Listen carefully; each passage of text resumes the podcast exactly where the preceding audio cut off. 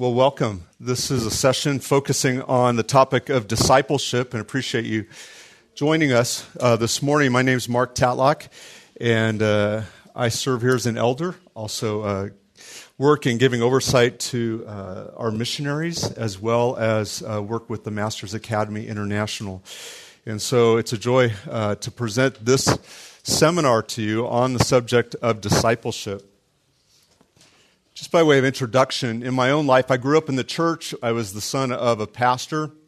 Really thankful for the godly example and influence uh, that I had in my own life, um, being raised in a, in a godly home. But I grew up also in a context uh, my parents would describe as very uh, legalistic. Uh, we came from a very um, fundamentalist, kind of uh, independent Bible church background. And while the doctrine was sound, the culture of the church wasn't uh, really a culture that focused on growing from the heart to the external, showing godliness. It was the pressure point put on the outside to behave and observe and obey a whole bunch of rules that uh, equated with godliness in the minds of, of, the people in the context of the church. And so uh, I came to what was Los Angeles Baptist College in 1983, now known as the Masters University. Wonderful school, but it was part of that kind of denominational or association of churches that you could characterize uh, having kind of that legalistic culture to them. And uh, I remember when Pastor MacArthur was appointed as president, I was a student. And if you know a little bit about his own personal history, he had attended Bob Jones University, that at the time fell into that same kind of category, very fundamentalist and we would say legalistic uh, culture. Well, if you don't know John's testimony, he didn't complete his studies at Bob Jones University. He was actually asked to leave. Um, and I really resonated with John when he came as president because he basically took the student handbook and uh, they just disposed of it. And they said, let's go back to the Word of God and ask a simple question. How should believers live in community with one another in the pursuit of studying the Bible and seeking to glorify the Lord in their lives? And at that time, uh, he and Patricia had a conversation coming into the role of being the president. And they determined that it would be best to change the name of the institution. Not change the doctrine so much, but change the focus by way of the name. And in that conversation, they came up with the name the Masters College. And I remember sitting in one of the very first chapels where John was speaking as a president, and he gave an explanation as to why they chose the name the Masters College. And what he said is based on Luke 6:40 that basically says that when a student or pupil is mature, he will be like his master. And they said, what we want every student at the Master's College to understand is that they're primarily not a student at an institution, they're a student of Christ. And wanted the idea of Him being Master and Lord of our lives front and center all day, every day. Every logo, every um, description of the institution had this identity of us being students of the Master. And our education came under that conviction and commitment to be a follower of Christ. And it was at that time that uh, an upperclassman took me under his wing and began to disciple me. And it was in the context of that relationship that I saw in his life, but I also had the benefit of him guiding me, speaking to my blind spots, areas that I needed to grow spiritually. And it was in 1985, that first fall of the Master's College, that I began to attend Grace Community Church. And um, for some of you who've been around a long time, you'll remember that Chris Mueller was the college pastor. We called it College Life, not Crossroads back then. And Chris just had a real passion for personal discipleship. And so, what was happening at the Master's College and what was happening at Grace Church was just a strong emphasis and commitment to personal discipleship so that we could all grow in not just knowing the truth, but living the truth. And that's the simple idea of, di- of discipleship. My life was so transformed through that. Some of you know uh, Harry Walls, who serves as an elder here. He was the dean of men at that time. And he took me under his wing and he began to disciple me. Uh, during the period of time I was going to seminary. And so I had a chance to learn from somebody who had pastoral experience, who understood what it meant to love and shepherd people. Uh, he gave a lot of input to my life. There was a lot that needed to be cleaned up and corrected from that kind of faulty orientation towards legalism to a life that really just grew in love and affection for Christ based on the truth of what's revealed in God's Word, but then the loving accountability to see that actually lived out in practice. And some of you I see in the room uh, know that experience, having been students or, or alumnus of the Master's College or having been here at Grace Church during those years. And so, what I share with you is, is not intended to just be academic in purpose, but it's really to be an encouragement to you to think about how you can benefit in the context of another relationship with a brother or sister in Christ or part of a group to see what God has begun to do in your work, uh, in your life, is that work that He's promised to complete. And that was one of the promises that we really anchored on in those years. Uh, from the book of Philippians, chapter 1, we see Paul promise us that he who began a good work in us will be what? Faithful to complete it. So, that process of being made complete in Christ so that we actually glorify him in our lives. I trust you're here because that's your aim. And you're somewhere in that process. And when we think about discipleship, there's a lot of things that make up the inputs to our life. Certainly, John's preaching ministry or the pulpit ministry of Grace Church or your fellowship group contributes significantly, doesn't it? To your understanding of God's word and shaping biblical truth and biblical ethics and practice in your own life. But he's also given us the body of Christ, and it's being known and someone who can not just respond to where we see needs for growth spiritually, but they can see our blind spots. And maybe it's that conversation you're having with your friend uh, on the patio. And that person who, who knows you well and, and plays a key role in your life of helping you to be like Christ overhears a conversation that falls short of the ideal in tone or in word and can come along with a loving embrace and just say, You know, I love you, I'm committed to you, uh, but I want you to know that what I observed isn't consistent with how I think Christ would speak or how Christ would conduct themselves with another person. And when we do that in a context of, of love and commitment with the aim to glorify Christ, then we are aided in the process of sanctification. It was also the case when uh, that upperclassman began to disciple me. He um, labeled me a, a lone maverick Christian. I had learned to live my own life very independently. Um, and that included spiritually. And so I didn't know what it was like to actually have the kind of relationship that was open and transparent and inviting. I saw people as people to contend with, compete with, be more successful with, you know. And I think we all tend to do that, right, in our pride. And so what we can do is keep people at arm's length so they really don't know the true us.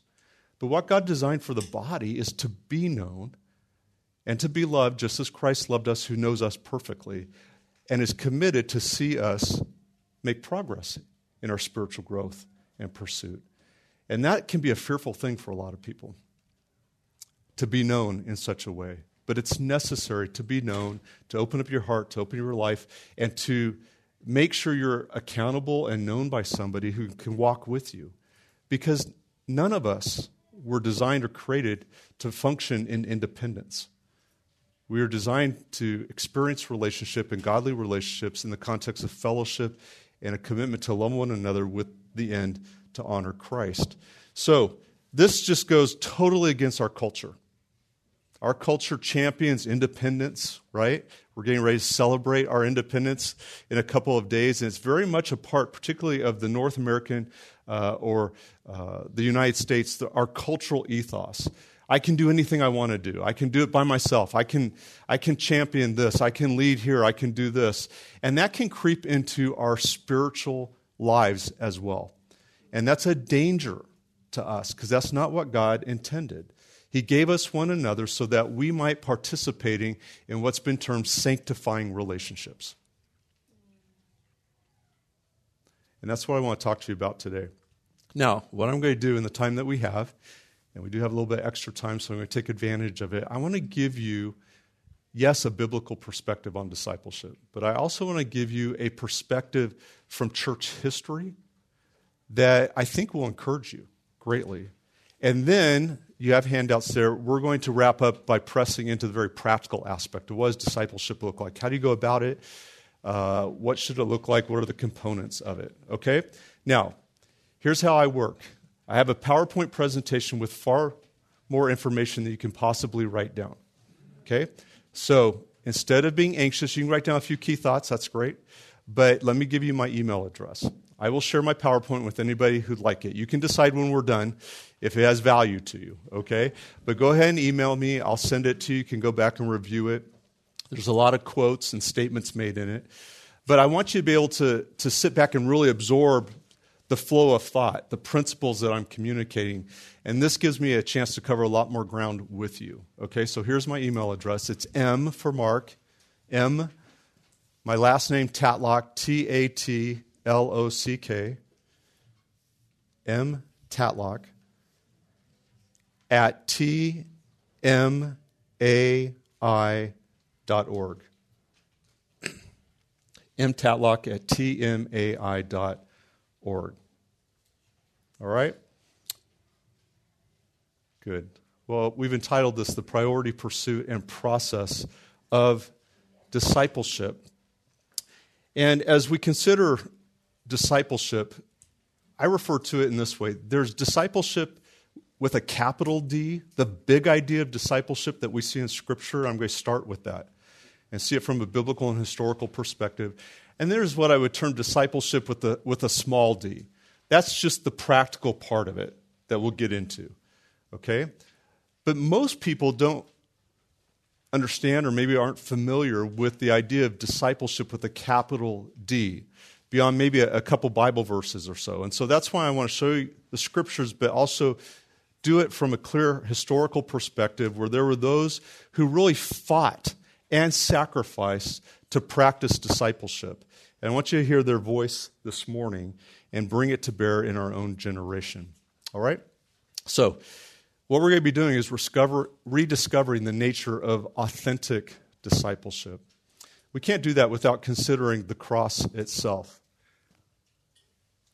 So, we begin with this statement The theme of the cross and suffering runs through the teachings of Jesus and the apostles. Jesus indicated that each follower would have his cross, and it would in some way be related to the cross of Jesus. This is seen most clearly in Mark's gospel. Jesus told the disciples about his own suffering, death, and resurrection. He then invited any who wished to follow him to take up his own cross and to follow him. So let's turn to Mark chapter 8.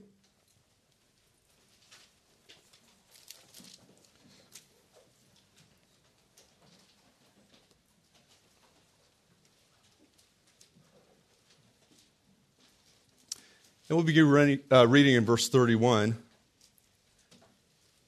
Mark writes, And he began to teach them that the Son of Man must suffer many things and be rejected by the elders and the chief priests and the scribes and be killed, and after three days rise again. And he was stating the matter plainly, and Peter took him aside and began to rebuke him. But turning around and seeing his disciples, he rebuked Peter and said, Get behind me, Satan, for you are not setting your mind on God's interest, but man's. Verse 34 And he summoned the crowd with his disciples and said to them, If anyone wishes to come after me, he must deny himself and take up his cross and follow me. For whoever wishes to save his life will lose it, but whoever loses his life for my sake and the gospel's will save it. For what does it profit a man to gain the whole world and forfeit his soul? For what will a man give in exchange for his soul? For whoever is ashamed of me and my words in this adulterous and sinful generation, the Son of Man will also be ashamed of him when he comes in the glory of his Father with the holy angels. And if you listen to John the last hour, he referenced this same principle. There's a cost involved with following Christ. And why is this important to start with this? Because today in Christianity, the most popular form of gospel presentation and presentation of the church is an easy believism. Jesus loves you and he doesn't want you to go to hell. Those are both wonderful and precious truths. But rarely do we have a full presentation of the gospel that starts with the law, our inability to meet God's holy and just standard. Therefore, yes, we are at risk of judgment, but He saved us into a relationship with Him, a relationship in which He can actually fellowship with us. He uses the, the terms in John 15 to abide in Him. But that kind of intimate, personal relationship with Christ requires of us to follow in his footsteps. That's what Peter says in 1 Peter chapter 2. Follow in his steps. Well, his steps were steps of what? Sacrifice and suffering to see the will of God accomplished. And that's why Peter's struggling in this text. He said, Whoa, wait a second. If you are the Son of God, why are you talking about suffering? You should rule and reign. Remember what the expectations of the Jews were that there would be a king who would come and set up his kingdom, and he would vanquish or overturn or overrule the unjust Roman rulers at that time. And so this didn't make sense to Peter. And Christ confronts him and corrects him, and then he gathers the crowd of disciples around. He says, Let me redefine your expectations. See, if you're going to follow me, you need to walk in my footsteps.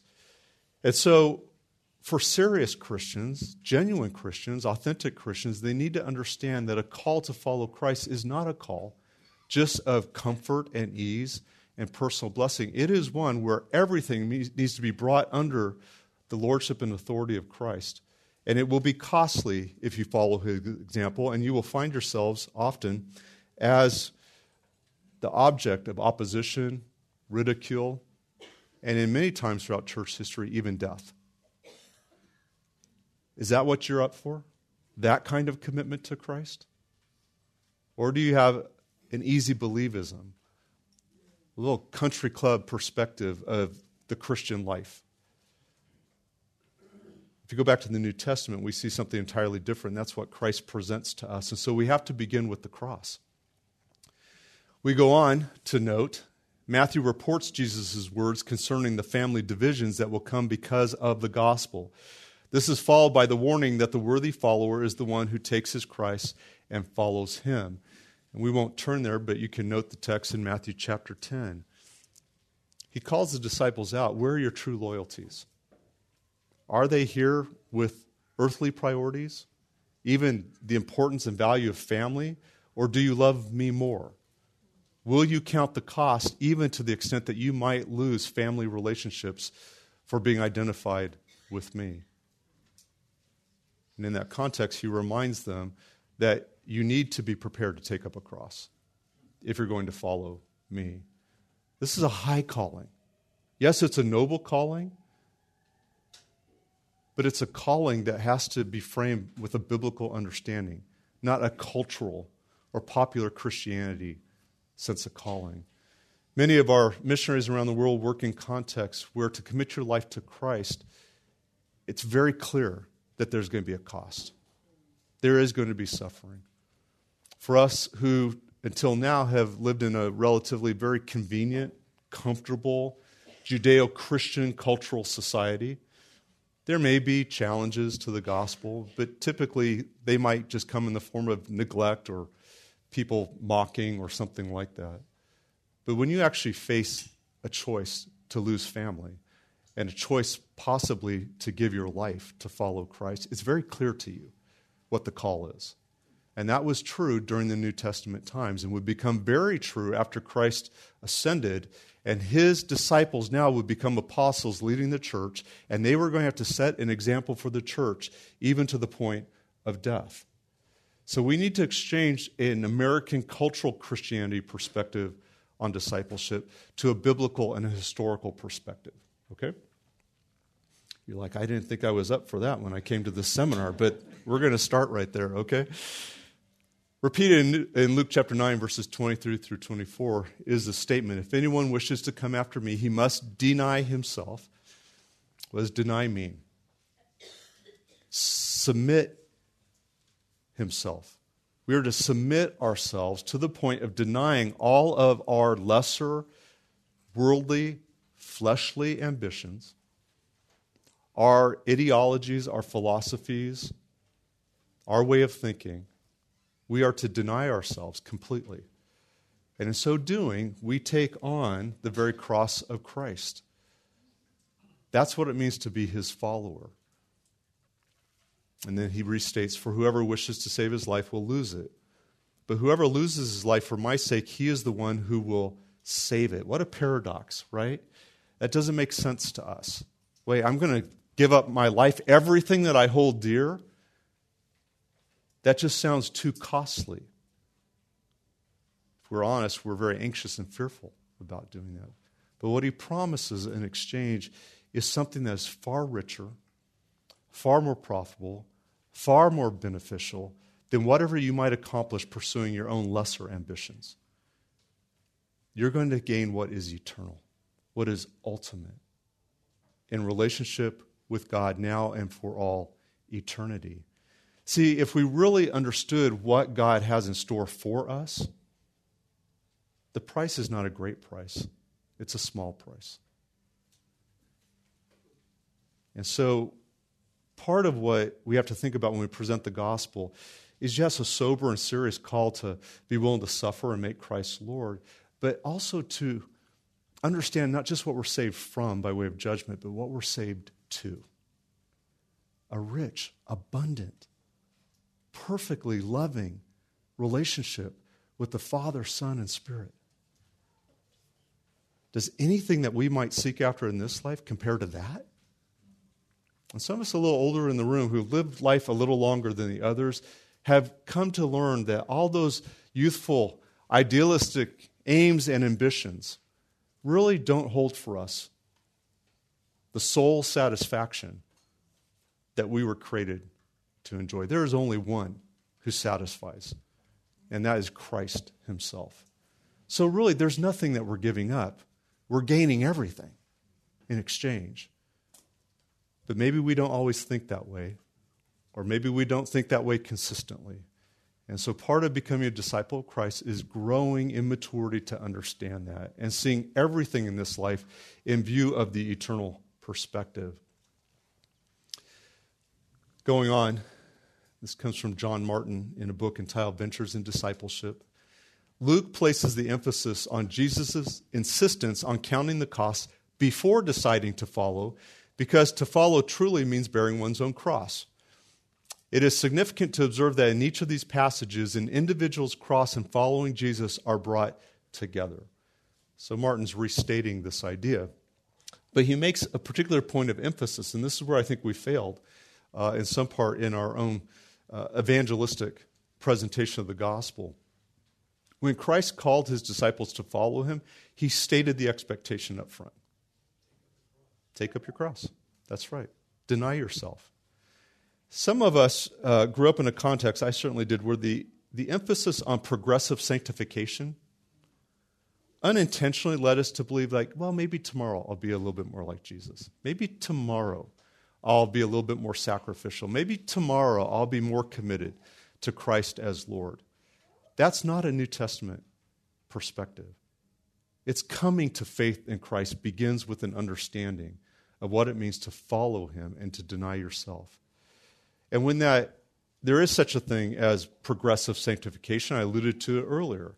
That work that God began, He will be faithful to complete it, right? We're limited, we're finite, we live in the context of time. God looks down on us and, from a positional sanctification, sees us made complete and perfect, okay? He views us through the person of Christ and His work that has been uh, accomplished for us in His atonement, and we rejoice in that. But sometimes this idea of progressive sanctification, we actually presume upon it, or let's just say we treat in a very cavalier, casual way. And the idea is always, well, someday I'll get devoted to Christ. I got into the kingdom, He saved me, and then someday He'll become Lord. And if there's one thing our pastor has been committed to over the last decades, has been very clear that coming to Christ requires that He is not just your Savior, but He is also your Lord. And where is that truth illustrated? It's illustrated in these very passages that we're referencing. And so we need to understand maybe we're 10 years into our Christian life, maybe 20 years into our Christian life, and you still haven't really wrestled with the fact of the lordship of Christ in your life. And you need to do that. Otherwise, any pursuit on the practical side, being discipled by another person, and you've got that kind of casual, you know, maybe tomorrow I'll get serious, it really is not going to be productive. It's not going to be beneficial, and it really won't even be authentic. You've got to come and lay down everything. Now, when you enter into a relationship with somebody else who understands that and is also committed to that, okay, nothing is taboo, nothing is off the table because we've surrendered everything and denying to Christ. And that's why we can invite somebody else to help us work through some of those deep seated patterns of sin that we seek to conceal from others. Well, let's go on. Martin says this Christ identified the cross as a central symbol for viewing his life of suffering as he encountered a world of unbelief and evil. This is what it costs to follow the will of the Father. This is also what it will cost for believers to follow the will of the Son. What does it mean then to live the life of the kingdom? Jesus made it plain that God's kingdom, with its righteousness and justice, should be the first quest of all who follow him. Seek ye first the kingdom of God and his righteousness, right? This is what lordship looks like seeking him first and placing everything under his aim of making us righteous. Martin observes, though, how little the church today, especially in North America, gives any concrete signs of taking Jesus' words seriously. One of the ways that we see this, too, is not just that casual approach or the presumption of progressive sanctification, but it's the duality that we might live. When I'm at church or at my home, I lined everything according to biblical principles. But then when I go to work, I just kind of ignorantly or naively follow along the, the ethics of society in my workplace, whether it's in the healthcare industry or that's in business or journalism or athletics, whatever it might be. And a lot of believers, five to six days of the week, are living according to a set of principles or philosophies that aren't consistent with your biblical convictions. And so part of discipleship, and I'll comment later, is learning, particularly from older Christians in your industry, how to stand for Christ, how to live for Christ in the context of your own field. Or if not, your industry, your season of life. As you go through different seasons of life, it might be single, marriage, might be as a parent, it might be as a grandparent. What is it that you want to make sure you understand is the practice of biblical principles in that season of life or that place of life that God has set you? Otherwise, you have this kind of duality going on. And um, a lot of times, I would describe sanctification simply as editing out the lies I still choose to believe. Renewing my mind, begin to think like Christ, in accord with the Scripture and the aid of the Holy Spirit, and beginning to recognize the inconsistencies in my life. And so, in taking our call to follow Christ seriously, it's a call to be discerning. It's a call then to look and examine our life and to submit everything under His Lordship. Martin goes on, he says the key link between our lives and the kingdom of God is discipleship.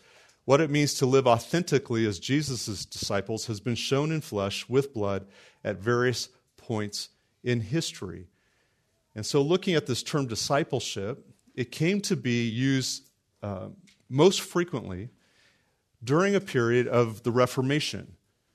And so, I want to begin by taking this definition of discipleship. I'll give you another one a little bit later. But we're talking about discipleship with a capital D. See what I mean by this? this idea of Christ as Lord. So, Martin observes again the term discipleship refers to the Anabaptist concept of the Christian life as a daily following of Christ by bringing the whole of one's life under his lordship. How many of you have heard of the Anabaptists before? A lot of you, right? We're going back to the period of Luther and what was taking place at that time with regard to a challenging of the teaching of justification within the context of the Catholic Church. Okay? But it was the case, and we'll see in a moment more clearly, that they maintained the practice of infant baptism. What that meant is there were people in the pews who weren't genuinely saved. So now you've got this duality, you've got this confusion in the context of the church. I'd say it another way the way people lived and, and identified themselves with Christ did not have integrity for all. Okay?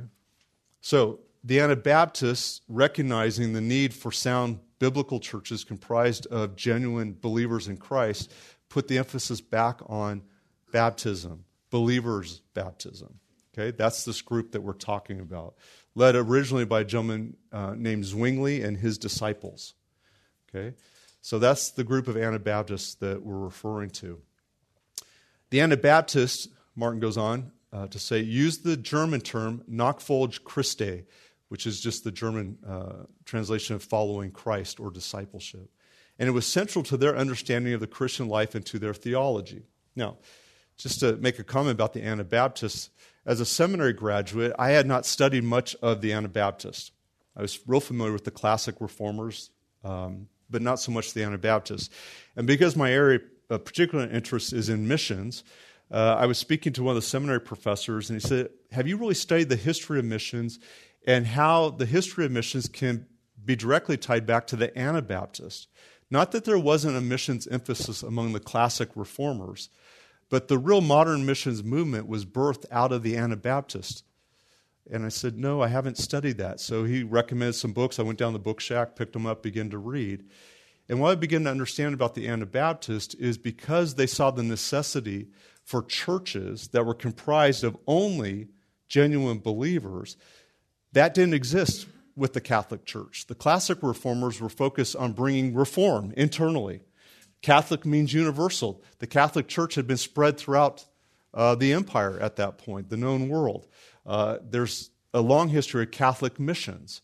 So you can understand why somebody like Luther wasn't so focused on missions itself, because the church existed among the nations for, in large part. What he was concerned about is the authenticity of the gospel message and how it had been corrupted by the Catholic Church. So their focus was on justification. Okay? Now, at the same time, there was this idea of Christendom going all the way back to uh, the period of Constantine when he issued the Edict of Toleration in the 300s that made Christianity the state religion. When that happened, there was no distinction between church and state. Okay? And the key to being in Christendom, being a citizen of the kingdom under Constantine as ruler, was infant baptism.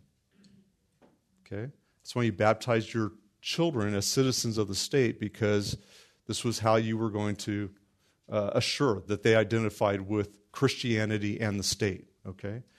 Now, fast forward 1,200 years, and there was still no distinction between church and state, even though you had different nations and kings and so forth. Okay, and um, and so this idea of infant baptism was something that the early classic reformers knew if they started there and confronting that, they would actually be not just enemies of the pope; they would be enemies of the king.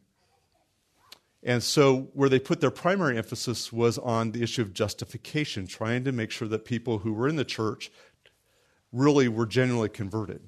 Okay? The Anabaptists looked at that and said, you know what? We don't think that's the best way to go. You're going to have to actually deal with the issue of what baptism signifies, and that is death, burial, and resurrection in Christ, authentic conversion, and then see churches established that are comprised of genuine believers. That meant they needed to start planting churches and eventually they need to start sending out missionaries to establish churches among other ethnic and cultural groups. Okay, so that's the brief history of the influence of the Anabaptists. I was sitting with our pastor years ago, and I was starting to read these things, and I said, Boy, you know, I haven't really studied a lot of the Anabaptists. And he stopped me and he says, Well, you need to understand, we have a reformed soteriology, meaning what we teach on salvation and justification but we actually have an Anabaptist ecclesiology. I said, Actually, no, I didn't understand that. And he said, If you really look at our commitment to what the church is comprised of authentic believers, that it, it is more in line with the Anabaptist convictions and practice than the classic reformers. And that gave me permission to study and to read more, and some of what I'm sharing with you came out of that investigation. But even today at Grace Church, we stand in this very same uh, tradition uh, of thinking, meaning, it's more than tradition, it's biblical, but you understand what I'm saying. When you become a member of Grace Church, what is it that we ask you to do? We don't just let anybody in. We want to make sure that you have a sound profession of genuine faith in Christ and that you're baptized. And what do we enjoy on Sunday nights? These wonderful and rich testimonies, right? And it's a, a, beautiful thing that we're still practicing today in our generation, consistent with what we're studying this morning. That to be a genuine member of the body of Christ, a recognized member of the body of Christ, public profession of identifying with the body of Christ, is tied back to the idea of believers' baptism. Okay? So we'll see that now. But this is tracing us back to the Anabaptist influence. And what drove them was an understanding of what we're talking about today discipleship with a capital D. You're either in or you're out of the kingdom. And if you're in, you're all in. It's not casual, it's not a uh, passive, it's not a uh, just future looking perspective. It's today. I am submitting myself to the lordship of Christ. All right, Martin helps us by saying the term discipling refers to the process of helping Christian disciples understand and follow the call of Christ in their total lives as members of his body. While the Anabaptists did not have a planned program of discipling, the phenomenon took place through the intense form of their congregational and community life. This is the life of the church, okay? What he means by this is discipleship wasn't just show up at 11 o'clock on Thursday morning to go through one hour book study. Now, that has its place, and we'll get to that. Looking at who the Anabaptists are, the Anabaptists themselves, uh, it's a compound word. In Greek, ana means again, baptizo means to baptize, and thus they were those who rebaptized. Who are they rebaptizing? People who have been uh, brought into the church under infant baptism, but in making a, a sincere profession of faith in Christ, they believe they need to be rebaptized. So, Anabaptism means re baptizing. And the term comes from the practice of baptizing individuals who had been baptized previously, often as infants, and therefore they believed that infant baptism was not valid. All right? Now, Harold Bender, uh, in a helpful book, Anabaptist Theology of Discipleship, says this In essence, the discipleship which the Anabaptists proclaimed was simply the bringing of the whole life under the lordship of Christ and the transformation of this life. There was an expectation of spiritual growth, vibrancy, expression of real faith in practice. And this was not just personal in their own quiet devotional life, but it was social, meaning in the context of their relationships, either in their family, their home, at work, in society, in community, wherever they were. There was no duality, there was integrity, a conviction and commitment. And from this point of view, they subjected not only the church, but the whole social and cultural order to criticism. Not being critical, but genuine criticism, meaning having discernment, evaluating all things as to whether they are in accord with biblical truth. So they wanted to submit everything to this kind of critique. Then the call in discipleship was to reject what they found to be contrary to Christ. That's that editing out, taking out of your life the way of thinking and action that is not consistent with the truth. And then attempt to put into actual practice Christ's teachings as they understood them both ethically and sociologically. Now, those are fancy words. What they simply mean ethically means what is true, okay, and your values that are derived from that sociologically, all he's saying is it had to be lived out. Okay? You might think it's the simple concept, not simple, but, but the concept that is clear in Scripture of just wisdom. Right? There's a difference between knowledge and wisdom. Knowledge is truth, and you might possess knowledge, but what's wisdom? It's the practicing of the truth for a life of integrity. He goes on, the person who took the, up the new calling generally gave up the old one. That's that exchange, right? And Christ said you can't serve two masters. The person who took up the new calling generally gave up the old one. Therefore, the so called rich young ruler failed at this point, didn't he? He wasn't willing to do that. However, the disciples need to stay open to new calls of obedience. The disciple needed to accept the same future as his master, and the expectation of suffering became a part of discipleship.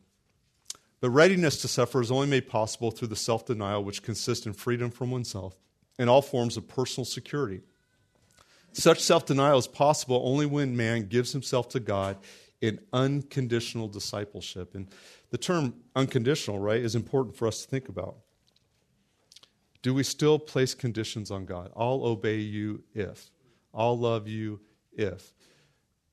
We have a very transactional approach in our relationship with the Lord.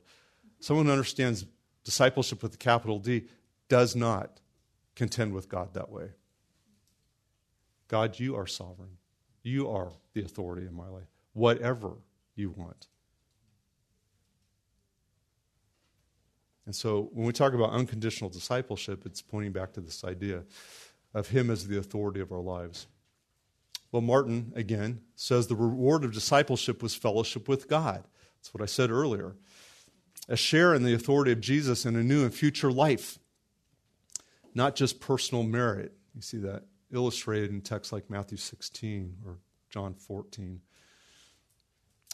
Dietrich Mueller speaking of this, said the essence of discipleship lies in the disciple's fulfillment of his duty to be a witness to his Lord in his entire life. So it's, it's just a restatement of this principle, but here by one of the church leaders at the time. Or Hans Denck, who said, Woe to him who looks elsewhere other than this goal. whoever thinks he belongs to Christ must walk the way that Christ walked. Just a restatement of those principles. Now, John Stott, some of you might recognize or have read even his book, Basic Christianity, says, Thus, in order to follow Christ, we have to deny ourselves, to crucify ourselves, to lose ourselves.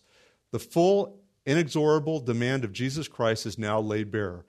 He does not call us to a sloppy half heartedness, but to a vigorous, absolute commitment. He invites us to make him our Lord. And the astonishing idea is current in some circles today that we can enjoy the benefits of Christ's salvation without accepting the challenge of his sovereign lordship. So John Stott borrowing from the same historic line of thinking and interpretation of Scripture. Speaking of baptism, as I alluded to, Menno Simon said this in early Anabaptists the regenerate therefore lead a penitent and new life, for they are renewed in Christ and have received a new heart and spirit. Once they were earthly minded, now heavenly. Once they were carnal, now spiritual. Once they were unrighteous, now righteous. Once they were evil, now good and they no longer live after the old corrupted nature of the first earthly Adam, but after the new upright nature of the new and heavenly Adam, Christ Jesus. Even as Paul says, Nevertheless I live, yet not I, but Christ liveth in me. In baptism, they bury their sins in the Lord's death and rise with him to a new life. Harold Bender said, External water baptism is the declaration to the church in agreement with the believer that the experience described in Romans 6 has actually occurred. The candidate for baptism must therefore be capable of making the required commitment to Christ and must openly confess that this has happened. As a rite of initiation, baptism matches the union with Christ by incorporation into the visible fellowship of believers. And sometimes when I get to do baptism, I'll make a simple statement that baptism is much more than a step of obedience. That's tragically what we've reduced baptism to in our churches today. I get saved, and then I, I got to check off that list of standing in front of all these people and going underwater. And, and so we just see it as something to get through. It's so much more than that. It is the picture of what has happened by way of the transformation of our lives. And when you understand discipleship in the New Testament with the capital D, then baptism is the perfect illustration. I've died to myself. I've died with Christ. I've been buried. And here's the beauty I've been raised in newness of life. That's what Paul says in Romans chapter 6. Newness of life. I live a resurrected life today. I was reading through um, Steve Nichols' book a number of years ago, Heaven on Earth. I recommend it to you. It's, it's easy to read, but it's a treatment of uh, Jonathan Edwards' uh, particular sermon on this topic. And what Stephen helps us understand from Edwards and, of course, from Scripture is eternal life begins at the point of salvation. That means at the point that Christ rescued me and I surrendered my life to Him, I'm actually living eternal life. Yes, I'm still bound by this body, okay? And one day I'll be freed from this body. But what it does is it removes the excuse in our thinking that, oh, somewhere in the future, I'll take seriously living in eternal life. Someday in the future, I'll get serious about Christ as my Lord. See, the picture of baptism and that public profession is saying to the entire church, This is who I am in Christ, and I'm making myself accountable to you, the body. That's what I said earlier the community of believers that we were created to have sanctifying relationships with. So, therefore, any area of my life that you observe, if I'm sincere in saying I brought it all under the Lordship of Christ, I should invite and I should welcome any even loving confrontation with the aim of restoration, Galatians 6 1, right? Do you know how much easier it would be to deal with one another and the sin in our lives if we actually asked and invited people to address our sin?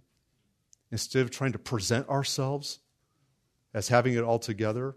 And then when somebody has the courage enough to actually say something to us, and we hope they do it in a spirit of gentleness, but even if they don't, if it's true, and our chief end is to be like Christ and make him Lord, should we not invite and welcome that instead of respond defensively, argumentatively, let our pride dictate our response to that? Is it any fun to have somebody point out your flaws and your sin? No, it's not. But if I believe that's going to help me be like Christ, and I long for that more than my own reputation, should I not just welcome it? I should invite it. And that's the dynamic of a biblical church that understands what baptism signifies and what discipleship with a capital D is. Some of us need to become those who stop being defensive and shielding ourselves and inviting others to say, What do you see in my life that's not like Christ?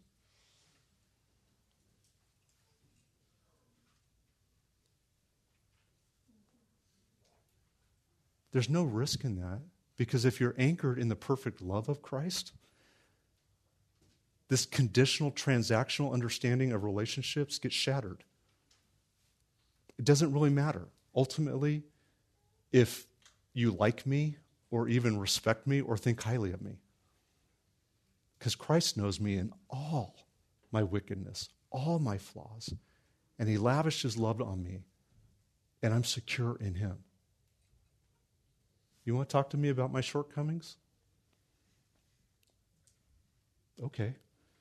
If that helps me be like my Lord, then I want to hear from you. I want to welcome that. I'll tell you what, that would change a lot of our lives, wouldn't it? That person that you're troubled by, the sin in their life, if they actually came to you and said, What do you see in my life that needs to change? so, this is what discipleship looks like by way of, with a capital D in the context of the church. Well, let's keep moving. I'm going to jump ahead a little bit. now, this idea of suffering, okay? Let me go back. James Boice says this There's a fatal flaw in the processing of professing church today a lack of true discipleship. Discipleship is talked about, of course. There are books about it, particularly about what is called discipling other people. Words are not the problem. What is lacking is the thing itself. But what are we to say about this next theme? The need for self denial expressed as taking up the cross. In this area, it is not only self denial that is lacking, it is an area which we do not even speak of. What he's saying is we've reduced discipleship to this discipleship with a small d concept. It's just this activity or this program or this process without understanding this larger context for how discipleship is treated in the scriptures. Okay? He goes on. Boice says this would be puzzling to saints who live before us. If they could observe us today, they would never understand how we can profess to follow Jesus and at the same time ignore self denial because to them, self denial would seem to be the very essence of what it means to be Christ. Today, some argue about faithful preaching of the word and faithful administration of the sacraments as marks. To these, some would add church discipline, like us. What a shock it would be to many who stop at this point to learn that Martin Luther, among others, considered suffering to be a mark of the church and badge of discipleship. One of the memoranda drawn up in preparation for the drafting of the Augsburg Confession, which is the chief doctrinal statement of the Lutheran uh, communions, defines the church as the community of those who are persecuted and martyred for the gospel's sake. Did you see that in your application to membership at Grace Church? We need to understand that's exactly what the scriptures say. The definition seems extreme to easygoing materialistic Christians, but it's not extreme in view of Christ's words to those whom he challenged to come after him. Again, to these he said, If anyone come after me, he must deny himself and take up his cross daily and follow me. Boice says this is the hard saying of Jesus about discipleship. We can perhaps handle the call to follow him, particularly if we do not think too deeply about what following Jesus Christ means. Now, kind of illustrate this for a moment, and then we're going to get to this practical part. That's right. It's, it's a fresco of a saint being beheaded. Had a chance years ago, uh, we were setting up a study program in the country of Greece, and we were turning around the historical sites. And we went to a place called Meteora that has a whole, um, has a number of Greek Orthodox monasteries set way up on cliffs. And we went inside this chapel in one of those monasteries. And if you've been in an Orthodox church, you see this in Catholic churches, but particularly Orthodox churches, uh, you'll walk in and you'll see that in their chapels, there are basically four levels of frescoes. It's consistent in almost all of them. And the first level is going to tell some of the stories from the Old Testament. Okay? And then maybe the second level is going to tell some stories uh, from the prophets and, and so forth. And then you get to the third level, and it's illustrations of the life of Christ. But you know what the top level is in every one of those chapels, the frescoes? It's this imagery of martyrs. Those who understood what true discipleship was and gave their life for Christ. Now, I'm not affirming Orthodox theology, I'm just pointing back to a time in history. These chapels are, are ancient chapels. And because the people were illiterate, they couldn't read the Bible. At that point, it was the priest who um, did all the teaching from the text. What they did is they used these frescoes in the chapels as their chalkboard, like a teacher would use a chalkboard or a dry erase board. And they would tell the stories of the scripture to people who couldn't read and write. But what stood out to me was these scenes. Here's a beheading. These are also beheadings.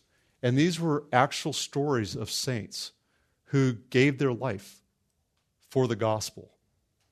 Imagine coming to worship in that context. And what was before you every time you came was an illustration that to follow Christ meant a willingness to suffer and even die for Him.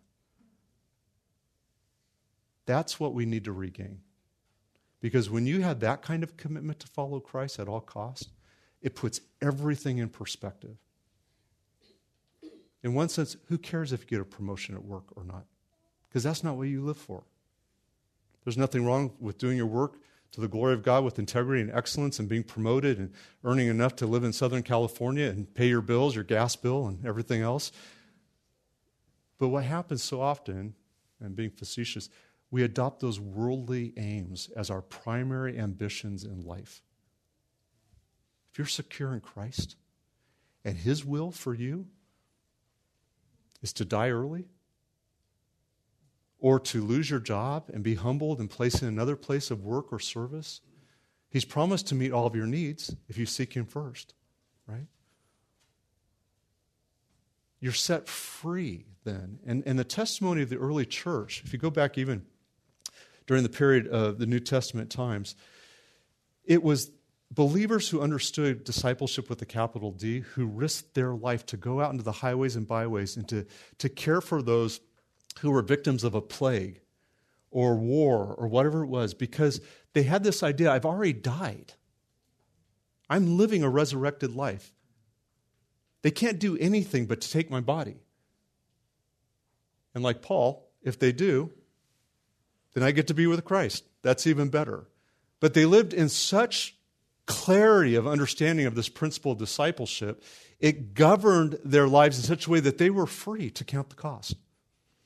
This was true of so many generations of missionaries who went to places that, uh, you know, they were at risk of, of being attacked and killed by cannibals and things like that. But because they understood what discipleship was from the New Testament, they went.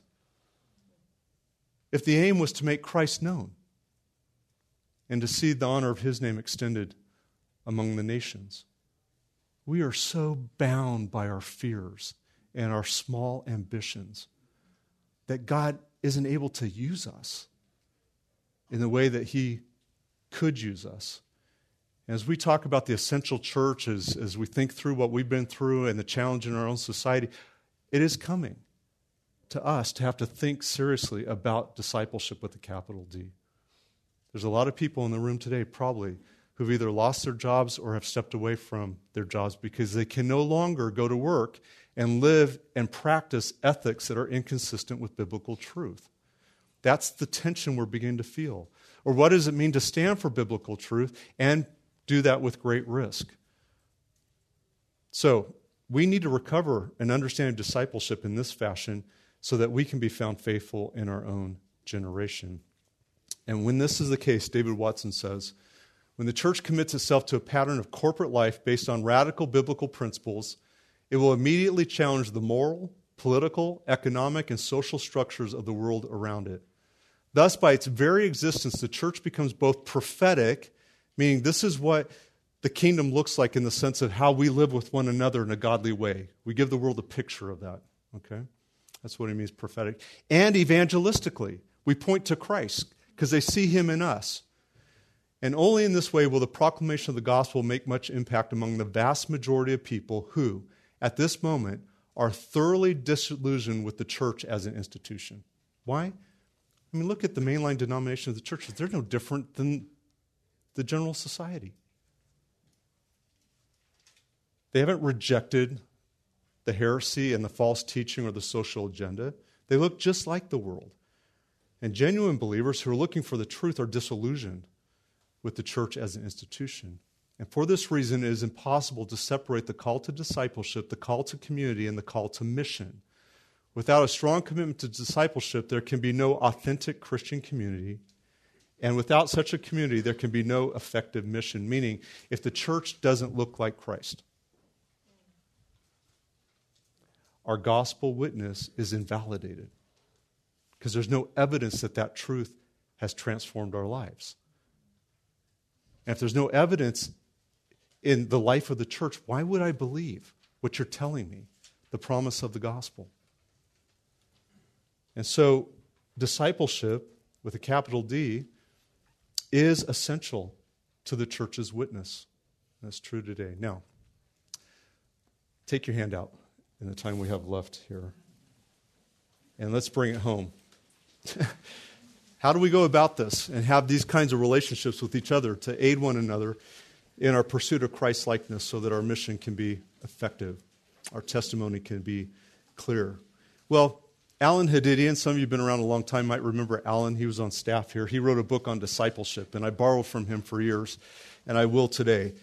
Allen said this discipling others is the process. He's now talking about the discipleship with a small d, the, the process by which a Christian with a life worth emulating, being somebody who's seeking to live a life with Christ as their Lord, commits themselves for an extended period of time to a few individuals who have been won to Christ, meaning genuine believers. The purpose being to aid and guide their growth to maturity and equip them to reproduce themselves in a third spiritual generation. This has been God's plan for His church from the outset.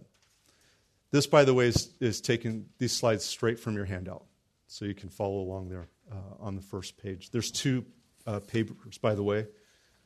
One starts with the definition of discipleship, the other are practical steps. So I'm sorry if not everybody got the second one. Um, there's a few left in the, in the back, I think. If not, if you don't have it, email me, I'll send it to you, okay? Or you can steal one from your friend, but they might confront you. Okay. Um, so, what's Allen saying? He's saying, boy, this, this practice of discipleship is a commitment that's being made by somebody who themselves is devoted to serving Christ as Lord. When we look at the term discipleship in Scripture. The Greek word for disciple is mathetes. And what it means is a learner or a pupil. And it implies that the disciple is an apprentice. I love that word. We've kind of lost that in our society. remember when I was young in elementary school, one of the books assigned to me was the story of Johnny Tremain. Has anybody read the story of Johnny Tremain? All right, you're my people, a few of you, okay? It's a fictional account of a young boy who was apprenticed to Paul Revere as a silversmith. And I remember reading that account, and, and here's a man, Paul Revere, who was esteemed for his skills as a silversmith. Okay? He brought into his home this young boy with the single aim to teach him everything that he knew so that one day he could be excellent as a silversmith himself. That's the idea of apprenticeship. And it's, it's true in a lot of cultures. It's not as much here because we've kind of isolated the idea of apprenticeship with higher education. You go to college, you get a degree, and then you go get experience in the workplace. But in most vocational fields, they, apprenticeship is the model, and that's what we're referring to here um, in the life of the church. It's seeing one as a learner or a pupil that you want to impart your life to. And in the context of spiritually, uh, practicing discipleship that they might be fully mature in Christ. So some text to remind us of 1 Corinthians 4:16. Discipleship in this sense is learning to imitate Christ, follow in his footsteps, and this is the language we read by Paul, particularly 1 Corinthians 4:16. Therefore I urge you to what? Imitate me. Follow my example. For this reason I am sending you Timothy. And I love this text. You go, okay, Paul, I want to follow your example. And then he says, I'm sending you Timothy. How could he do that? Because he had poured his life into Timothy. And he knew that Timothy would present to those that he sent them with an example to follow that was consistent with him. Okay? But then Paul goes further in chapter 11, verse 1, and reminds us he's not just following man's example, he says, Follow my example to the extent as I follow what? The example of Christ. So, this is the lineage of discipleship throughout the history of the church Christ to the apostles, to their disciples, and in each generation, calling them to follow that same example. But see, my example is only valuable to the extent it's consistent with Christ.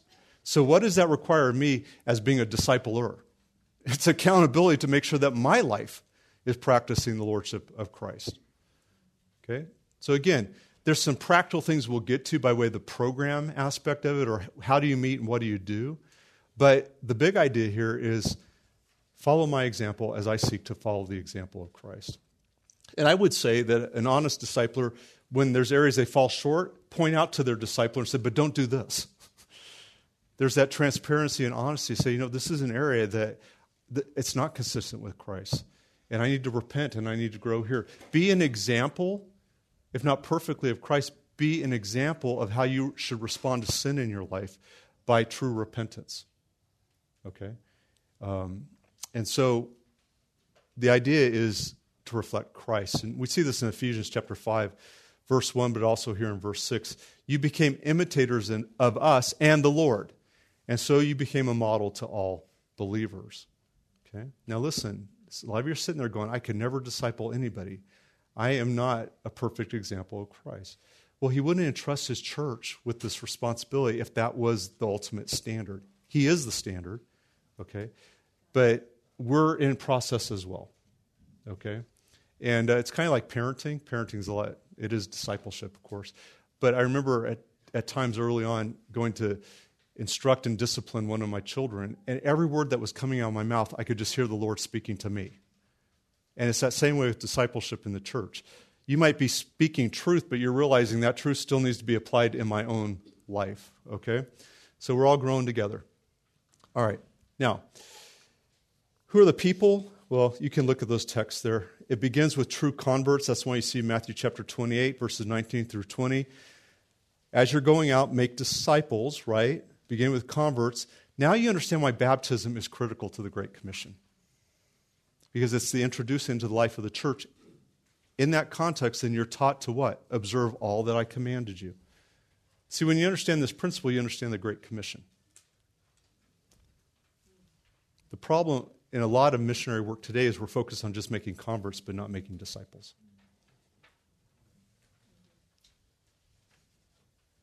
And there are a lot of people who are being introduced to Christ and only being left vulnerable to every kind of heresy, false teaching, confusion. And it's a tragedy because those people are not people committed to biblical discipleship and the church. And so, convert, baptize into the life of the church, making that public profession, and then accountable to the body of believers to submit themselves to all that Christ has instructed us.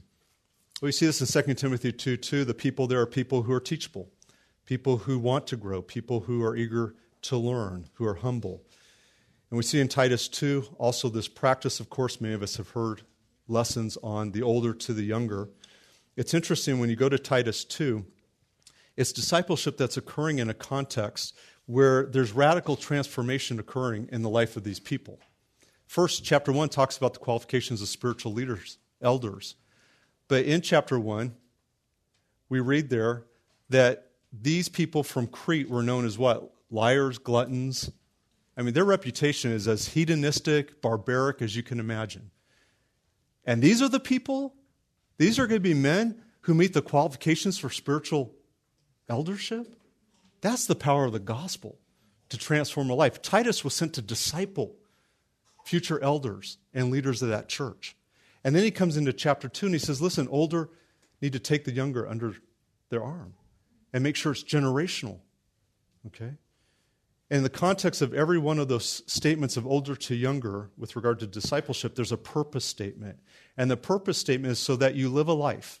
All five purpose statements can be summarized in saying, so that you live a life that does not bring reproach on Christ, that does not invalidate your gospel witness because they had an entire island to reach of Cretans and beyond.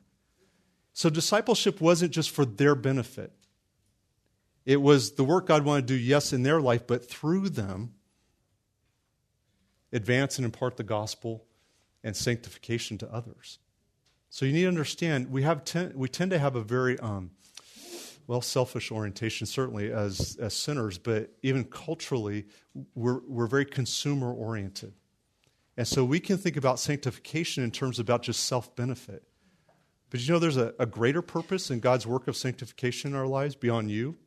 Are there blessings that come with fellowship and unhindered prayer and, and so many wonderful things that come with living a holy life? Absolutely. Because we serve a gracious and merciful God. But that's not the end of it. He wants us to be holy so that the world can see our lives and be drawn to know Christ. This is what John says in 1 John chapter 4. No man has seen the Father, but if you love one another, you will reveal him to others. This is 1 Peter chapter 2. As you practice your good deeds before men, they will come to see your behavior and they will come to glorify the Father. See, our sanctification is essential to our mission. All right. Anyways, the purpose, what is it? And you know these texts to transform us, that we're presented holy, that we would have the mind of Christ. And it's not just the mind, but Philippians 2 says, if you have the mind of Christ, then what? You think more highly of others than yourself. It's, it's in practice, following his example of dying to himself. And then Colossians 1, as Paul says, the end of our whole ministry is to present every man complete in Christ. Okay? So, those are some high level ideas about what we're trying to accomplish. The next handout you have, and I won't go through the whole thing, but I'm just going to illustrate, um, comes from an outline that I borrow from Robert Coleman's book, The Master Plan of Evangelism. It's a book that's been around probably for 40 years, it's still my favorite. In looking at the Gospels and, and categorizing how did Christ actually come alongside the disciples and help them grow to the place that he would leave them and they would carry on his work. Well, the first is selection. Christ chose his disciples. And I like to say there's something powerful about an invitation. Some of what we've lost today out of maybe a false humility is I could never approach somebody and offer to disciple them. They may think I'm arrogant, I think too highly of myself. Okay? Well, if you think like Christ and you're humble, that's not really the condition of your heart. You're coming to serve that person. Okay, it's going to be costly. But have you ever been invited by somebody to sit next to you at a meal when you were alone, or to sit by you at church, or to join you for an activity or event? That's life changing, right? To extend an invitation to somebody, and it's certainly life changing when you extend an invitation to be a part of a, a discipleship ministry. And so when we think about inviting others, it goes two ways. It might be a person who desires to be discipled to ask or extend an invitation to be discipled to somebody else. So, how do you choose a discipler? Well, one, recognize you need one. Okay? Stop living an independent, maverick, Lone Ranger Christian life like I was. Okay? Be in prayer that God would lead you and prepare that person. Okay? He wants this more than you do. And then step out in faith and pursue. Look for somebody you respect, that you desire to emulate spiritually, not perfect, but are dedicated to serving Christ. Someone who you can see the expression in their home and in their life, the quality of Christ likeness. Someone who can understand how you're uniquely gifted and help you understand how to demonstrate that in service and your potential for ministry uh, in church and, and in your vocation. And then here's one this is where we struggle the most who has actual time for you. We're such a busy, busy people. This is where we struggle the most to practice discipleship. But if we were all committed to it, we would carry that, that responsibility uh, in a broader sense and help one another. Once you find that person and they're willing to uh, allow you to invite them into, into your life, make a commitment to submit to their leadership. Because they're going to point things out in your life if you let them, and you can't be wishy washy. If you're going to submit to them, submit to them. If they're going to point out things in your life, time doesn't afford me an opportunity to give you examples from my own life, but there are many times I was called to just trust the Lord, submit to the counsel I was given, and I knew it was good counsel. It was consistent with the Bible. The issue is whether or not I wanted to actually change. And um, thank the Lord for the patience of those who did disciple me. And then be honest about what your struggles really are. Okay? Don't, don't try to pretend and put on a false image before them. Well, flip it around. If you're the discipler, you need to recognize there's a need for you. Okay? Be in prayer. You might have somebody refer somebody to you, make a recommendation, or you may just make an observation that person needs help. And I need to open up my life to serve them this way. And then pursue them, and you can see the kinds of things you're looking for in that sense. And then make a commitment to them. This isn't just, I'm going to meet once a week, I'm, I'm committing my life to you. That means you have my cell phone number. You can text me 24 7.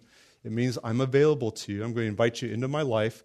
Uh, I'm going to invite you into my home, and we're going to share life together. Um, and then you be honest and transparent and so forth. Now, sometimes you don't know when you initiate this who's going to be really faithful and committed.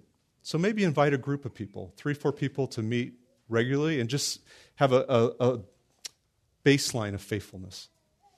We're just going to meet for two hours on you know, Friday morning for coffee. We're going to read through this book and we're going to pray together. And you'll see really quickly who's serious and who's not. And those who are serious, then you can say, hey, let's maybe start meeting one on one. And let's really begin to talk about where we need to grow. Now, that's selection. Association is this idea of living life with them. And you can read my statement there. These are just my summary comments. So once you associate with them and you, you open up your life to them, consecration is making sure you're calling one another to the pursuit of holiness and you're speaking to those blind spots that you see in their life. Impartation is the speaking truth into their life.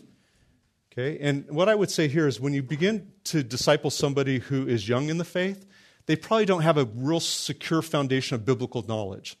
So, what discipleship looks more like in this phase uh, is spending time going through something like FOF or going through some good biblical doctrine, listening to some good sermons and talking through. Matter of fact, starting with the gospel itself. Do they really understand what the gospel is? So, with a younger person in the faith, we spend a lot of time instructing them in Bible knowledge. But sometimes you're in a context with somebody who's been saved for 10, 15 years. They know the Bible. That's not the issue. They're just not living the Bible. So, what you want to do is spend more time on the counseling, application. Do you, you know the verse? Are you living the verse? Let's talk about where that's the case. So, you want to move from just knowledge to wisdom, is what I'm getting at, okay? And you have to discern what they need. Demonstration, of course, is making sure that you give them an example to follow. And uh, I put just one idea in here, there's so many, but find a younger person if you're older, particularly who has an interest in going into your vocational field, and just invite them into your life.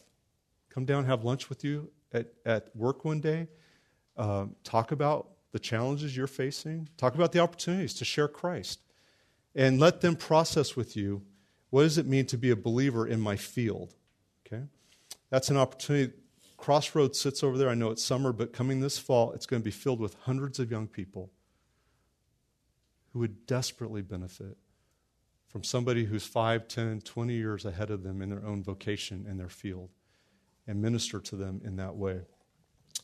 There's other ways to do this by way of demonstration, of course. Uh, it might be serving in Awana and bringing somebody along with you and have them watch you and serve with you. Okay? Yeah. Venture Club. Thank you. I'm sorry. I was going back to my years with my kids, but yeah, Adventure Club. Okay. Uh, delegation. At some point, you want to entrust them with some responsibility. Start small, but begin to share, not because you want to use people to uh, diminish your own burden and workload, but you want to find key things that you say, hey, you've watched me, I've explained it to you, and now I want you to do it. Um, when I was in college life, Crossroads back then, before we could ever consider serving in leadership in a Bible study, we just had to show up early every Sunday morning to set up chairs. That was the test of faithfulness. You did that for six months, and they might talk to you. Okay? Well, setting up chairs doesn't, isn't rocket science you know. It's not parsing Greek and Hebrew terms, okay? But it was showing faithfulness. But in time, they would come alongside and teach, show us how to study God's word and prepare a teaching outline and things like this. So you can prepare people to teach God's word. It might be other aspects or tasks of ministry and life, okay? Um, one of the things I note here is be aware of your own fearfulness. If you're a control freak and you want to look good in front of people, you're going to have a hard time entrusting your disciple with things that they're going to fail at. Now, you can mitigate the risk, decide what you give to them, but you want to create an environment where people can strive hard with good intentions, but even make mistakes. And that leads to this next point that Christ was so great at is he would come alongside. How many times did he pick Peter up after mistakes, right? And he'd brush him off and he'd remind him of the eternal perspective and the truth because he knew what God would do through Peter one day. Do not treat people in a disposable fashion okay? And don't abandon them. Once we delegate things, we move on to other tasks. Be right there to follow up and pick up the pieces and get them uh, back on the path of faithfulness. Anyways, the end of that is what? To reproduce themselves. So they can go on and do that with somebody else. This is what di- discipleship, if you will, with the small d or the practical side of it actually looks like in the life of the church. Now, let me close with this. Some of you have never experienced what I just described. but it's not too late. I don't care if you're in your 70s in here. You would benefit from a relationship with somebody, a godly relationship that can speak into your life, okay? You don't need to wait. It's wherever you're at. Pursue those kinds of relationships. Make yourself accountable, open, transparent. Let the Word of God and the authority of Scripture and Christ Himself be your Lord in all things. And in so doing, we will have the joy of being made complete in Christ. Now, what I skipped over, and this is the promise for all of us glorification is coming. Okay? The final work is going to be made complete. We will get a new body. Okay? And the, the full perfection and the completion of God's work does await us. But that should never be an excuse that we take a casual approach or a less than serious approach of being devoted today. Amen? All right, let me pray and let you go. Father, thank you for my friends who are here today. I confess, even trying to teach these principles, I know that there's so many areas in my own life that fall short of allowing Christ to be Lord completely. But I would pray for each of us today that we would make a determination in the power of your Spirit, under his conviction and with his aid to strengthen us, to pursue a life of discipleship discipling others, being discipled, with the end that we will be found true disciples of Jesus Christ our Lord. Guide us to this end, we pray. In his name, amen. All right, thank you. Lord bless.